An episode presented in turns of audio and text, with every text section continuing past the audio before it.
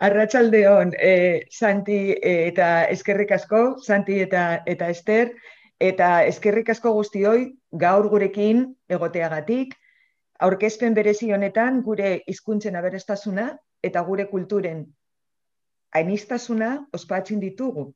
Eta hori da beti posteko arrazoia, que es una ocasión especial en la que celebramos la riqueza de nuestras lenguas y la diversidad de nuestras culturas y digo que esto siempre es un motivo de alegría y una razón de, alegría. Y para mí igualmente lo es eh, presentar eh, a la autora y al libro que tenemos hoy. Eh, el libro es La cuestión vasca, dos miradas, Joseba Azcárraga y Javier Sádava. Y paso a presentar muy brevemente a, a, nuestra autora, que es María del Olmo Ibáñez, que es doctora en filosofía por la Universidad de Alicante y directora del Archivo Histórico Provincial de Alicante donde veo que desarrolles una labor, María, en la que se destaca el trabajo de difusión didáctica para extender a la sociedad el conocimiento de la memoria histórica. Eh, pero también es autora de muchos libros, incluso obtuvo el eh, octavo premio de ensayo Pablo de Olavide en 2013. Entre sus muchas publicaciones destacó algunos títulos, El universo Sádava, Javier Sádava ante el espejo o El otro Sádava, una aproximación documental, de 2014, Tomás Pollán y Javier Sádava, Perpendiculares y Paralelos. En 2015, Manuel Fraijo y Javier Sádava, Un diálogo entre dos filósofos de la religión. Y Jesús Mosterín y Javier Sádava, Una última conversación en 2018. Así que bueno, eh, imparable, ¿no? Con, un montón de libros y ahora este nuevo que presentamos hoy que se llama La cuestión vasca, dos miradas, eh, Joseba Azcárraga y Javier Sádava. Eh, un libro muy, muy, muy documentado del que yo desde luego he aprendido muchísimo, eh, donde se traza la, trayectoria de estas dos eh, personalidades. Pero bueno, voy a dejar, María, que seas tú quien, quien presente ese libro y luego a lo mejor podemos hablar porque me parece precisamente un libro de mucha actualidad también hoy en día. ¿no? Así que paso la palabra para que seas tú quien lo presentes. Buenas tardes, Arracha León. Lo siento que es lo único que sé decir en euskera. Y bueno, es casco por la presentación. Pilar, gracias también a Playbéricos por esta oportunidad que me da de participar en, esta presentación colectiva. Eh, la verdad es que en mi caso el libro, eh, la cubierta y, la, y, el título tiene bastante coincidencia. Eh, la cubierta imagino que ahora la, la, pondréis. Es una fotografía de los dos protagonistas del libro, Joseba Azcárraga y Javier Sádava mm, encima una, una icurriña. En cuanto al título, la cuestión vasca dos miradas, Joseba Azcárraga y Javier Sádava, la verdad es que después del tiempo que ha pasado desde la publicación estos meses y reposado el libro, casi que si tuviera que elegir ahora un título lo cambiaría.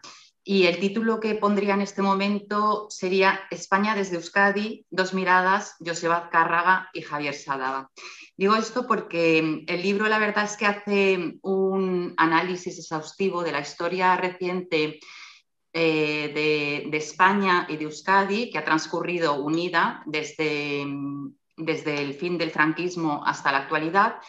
Pero eh, en este caso la verdad es que eh, hay un cambio de perspectiva y la perspectiva la marca las dos miradas de las dos personas que son protagonistas del libro. Por un lado, Joseba Azcárraga, que es, un político vasco con una larga trayectoria parlamentaria, ha eh, sido eh, parlamentario en el Congreso desde el año 79 en representación del PNV hasta el año 87, después pasó a Euskal Cartasuna eh, y siguió en el, Parlamento español hasta el año 93. Tuvo un periodo de, descanso y después ha sido parlamentario en el, Parlamento vasco desde el año 99 hasta el 2009 y eh, miembro del, del, gobierno Ibarreche desde el 2001 al 2009 como consejero de justicia. En el caso de Javier Sádava, Javier Sádava es eh, un filósofo español,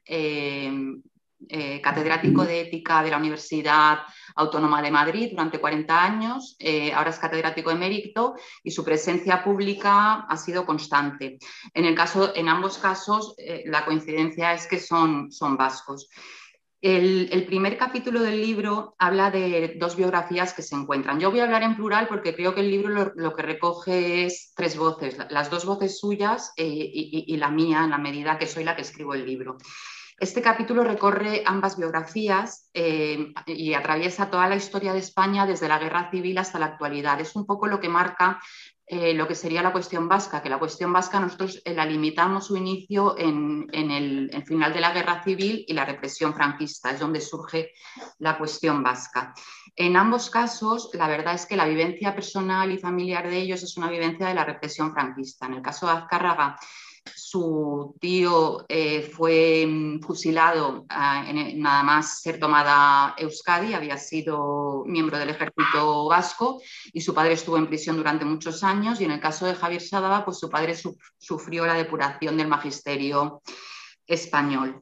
Eh, a continuación hablamos del despertar eh, político en, en, las biografías de ambos. En el caso de Azcárraga, con 16 años ya empieza a militar en el PNV en clandestinidad y a, ambos un acontecimiento que les afecta bastante es el proceso de Burgos, y mm, que fue determinante en el final del franquismo de un cambio de, eh, sensibilidad hacia, hacia, el franquismo. A continuación analizamos la, la, transición, pero con un fuerte carácter crítico y con una revisión del relato oficial. Hablamos de la postura de ambos ante la monarquía y ante el proceso constituyente y la Constitución, contrarios a la monarquía y contrarios también a la Constitución, a la Constitución como quedó redactada. Nos centramos después en el golpe de Estado eh, que Azcárraga lo vivió como mm, parlamentario en, el, Congreso de los Diputados.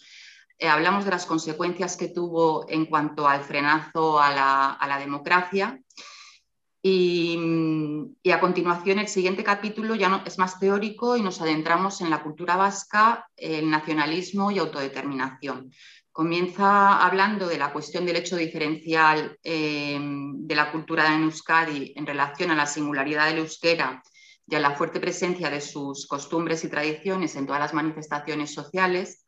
Lo enlazamos con la cuestión política del café para todos eh, del título octavo de la Constitución ya que parecía tener como objetivo frenar las, nacionalidades históricas, diluyéndolas en el conjunto de las autonomías. Y una buena prueba de ello es que, por ejemplo, todavía en este momento se están concediendo determinadas transferencias del Estatuto de, Guernica. A continuación hablamos del, difícil y manoseado eh, concepto de nacionalismo a través de la filosofía de Sádava y de la experiencia política de Azcárraga y nos centramos en el derecho de autodeterminación de los pueblos reconocido internacionalmente y tan de actualidad. Además, constituye uno de los elementos que ponen en tela de juicio la condición de España como una democracia plena. Eh, no eludimos el, asunto de la independencia como alternativa, ya que Azcárraga se define independentista militante. El tercer capítulo habla del conflicto y la violencia, los rostros de la violencia, porque en nuestro país la violencia ha tenido diversas caras. En primer lugar, hablamos de la tortura y lo hacemos a través de eh, la biografía de ambos también, ya que con respecto a la tortura, Joseba Azcárraga perteneció ya a la primera comisión que se creó en el Parlamento para investigar la tortura en el año 79 y, fueron constantes sus interpelaciones al gobierno sobre este tema, están recogidas en el diario de sesiones. Y al mismo tiempo Sadaba fue fundador de la Asociación contra, contra la Tortura. Sobre el terrorismo de Estado y, el GAL pasa lo mismo. Las interpelaciones al gobierno y la denuncia constante de Joseba Azcárraga están documentadas en prensa y en todos los diarios de sesiones. Y por otro lado, eh, Javier Sadaba eh, eh, participó en la mm, acusación pública del caso de los GAL. Eh, tratamos también de las nuevas documentación que ha aparecido por la desclasificación de los papeles de, la CIA sobre, sobre el GAL el verano pasado y hablamos también de la falta de reconocimiento de las víctimas del GAL como víctimas y, de la polémica en torno a la ley de secretos oficiales, ya que el, caso GAL se vería afectado por el, por el, tema de la ley de secretos oficiales.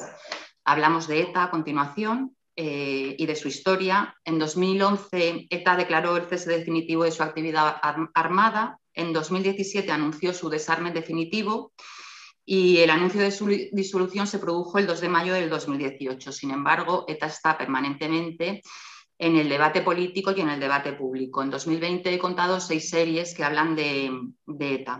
Hablamos sobre los atentados de ETA pero también sobre un aspecto importante, el de aquellos atentados que pudieron ser evitados, y lo hacemos a través del testimonio de Joseba Azcárraga, que lo vivió personalmente. Después hablamos también de, los disidentes y la violencia de ETA es oscura, es mucho más oscura en el caso de los disidentes, un caso muy conocido es el caso de Yoyes, pero en este aspecto no dejamos de hablar de la responsabilidad por parte del Gobierno, ya que eh, una responsabilidad que tiene que ver con la publicidad que se hizo del regreso de Yoyes a, Euskadi. También hablamos de la instrumentalización política de ETA que han hecho los grandes partidos en el Gobierno. Y por último hablamos de la reinserción y la política penitenciaria a través del, trabajo que ha realizado Joseba Azcárraga en la defensa de los derechos humanos de los presos desde el año 1980. Además, una de las vías de reinserción lleva su nombre, eh, la vía Azcárraga, y a través de ella se reinsertaron más de un centenar de presos de ETA. En el corazón del trabajo de Azcárraga estaba el deseo de que no se produjera una víctima más. Planteamos la excepcionalidad de la aplicación de la ley antiterrorista en la política penitenciaria con los presos de ETA y se encubría una política vengativa. Y por último hablamos de la utilización política de las víctimas, un hecho que muy grave y que está produciendo en los últimos tiempos que las víctimas alcen la voz y se denuncien esta manipulación. Y por último, el último capítulo habla de la resolución del conflicto.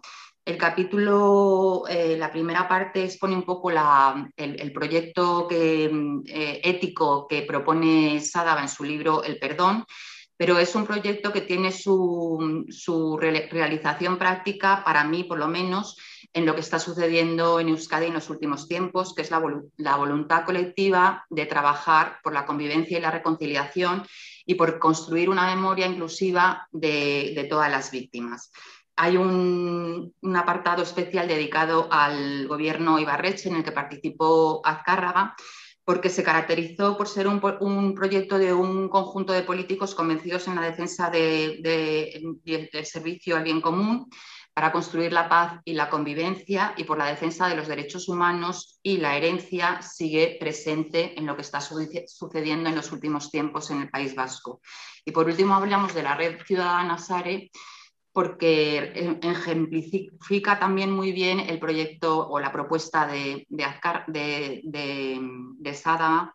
El portavoz de la Red Ciudadana SARE de Defensa de los Derechos Humanos de los Presos Vascos es eh, Joseba Azcárraga y la verdad es que ha, ha, conseguido aunar a la política, a los agentes sociales y a la ciudadanía en esta defensa de los derechos. Acabo diciendo que el libro, la verdad, es que pretende ayudar a deconstruir un relato de, una sola cara desde mi punto de vista y mostrar el otro lado. Desde luego yo cuando he hecho la investigación eh, he sufrido este proceso de deconstrucción y me gustaría pues, que el lector tratara de abordarlo libre de prejuicios y con una mirada limpia, blanca. Muy bien, María, muchas gracias. Estaba pensando muchísimo en la actualidad del libro hoy mismo, ¿no? Cuando se está debatiendo todo el, todo el tema de los indultos, toda la cuestión de, muy ligada, como tú has dicho, ¿no? No estamos hablando solamente sobre Euskadi, estamos hablando de España es de Euskadi, también estamos hablando de la cuestión, eh, los dos autores que, que tratas eh, han sido, han mostrado una evolución política, pero han sido eh, imparables, ¿no? En su, en su compromiso social eh, y en su intento de conocer mejor a las naciones españolas y a buscar lo que es justo ¿no? dentro de, los distintos pueblos. Eh, ¿Qué crees que aporta el libro al debate público sobre la historia reciente y el presente de nuestro país? En realidad, la verdad es que está un poco contestado. Lo que aporta el libro es otra sensibilidad, es mostrar el otro lado, ¿no? ante situaciones que se están planteando constantemente en la realidad actual, como tú dices, hoy mismo es un caso clarísimo, el que se pueda ver eh, el otro lado, la otra mirada, la otra cara, la otra perspectiva sobre estos asuntos.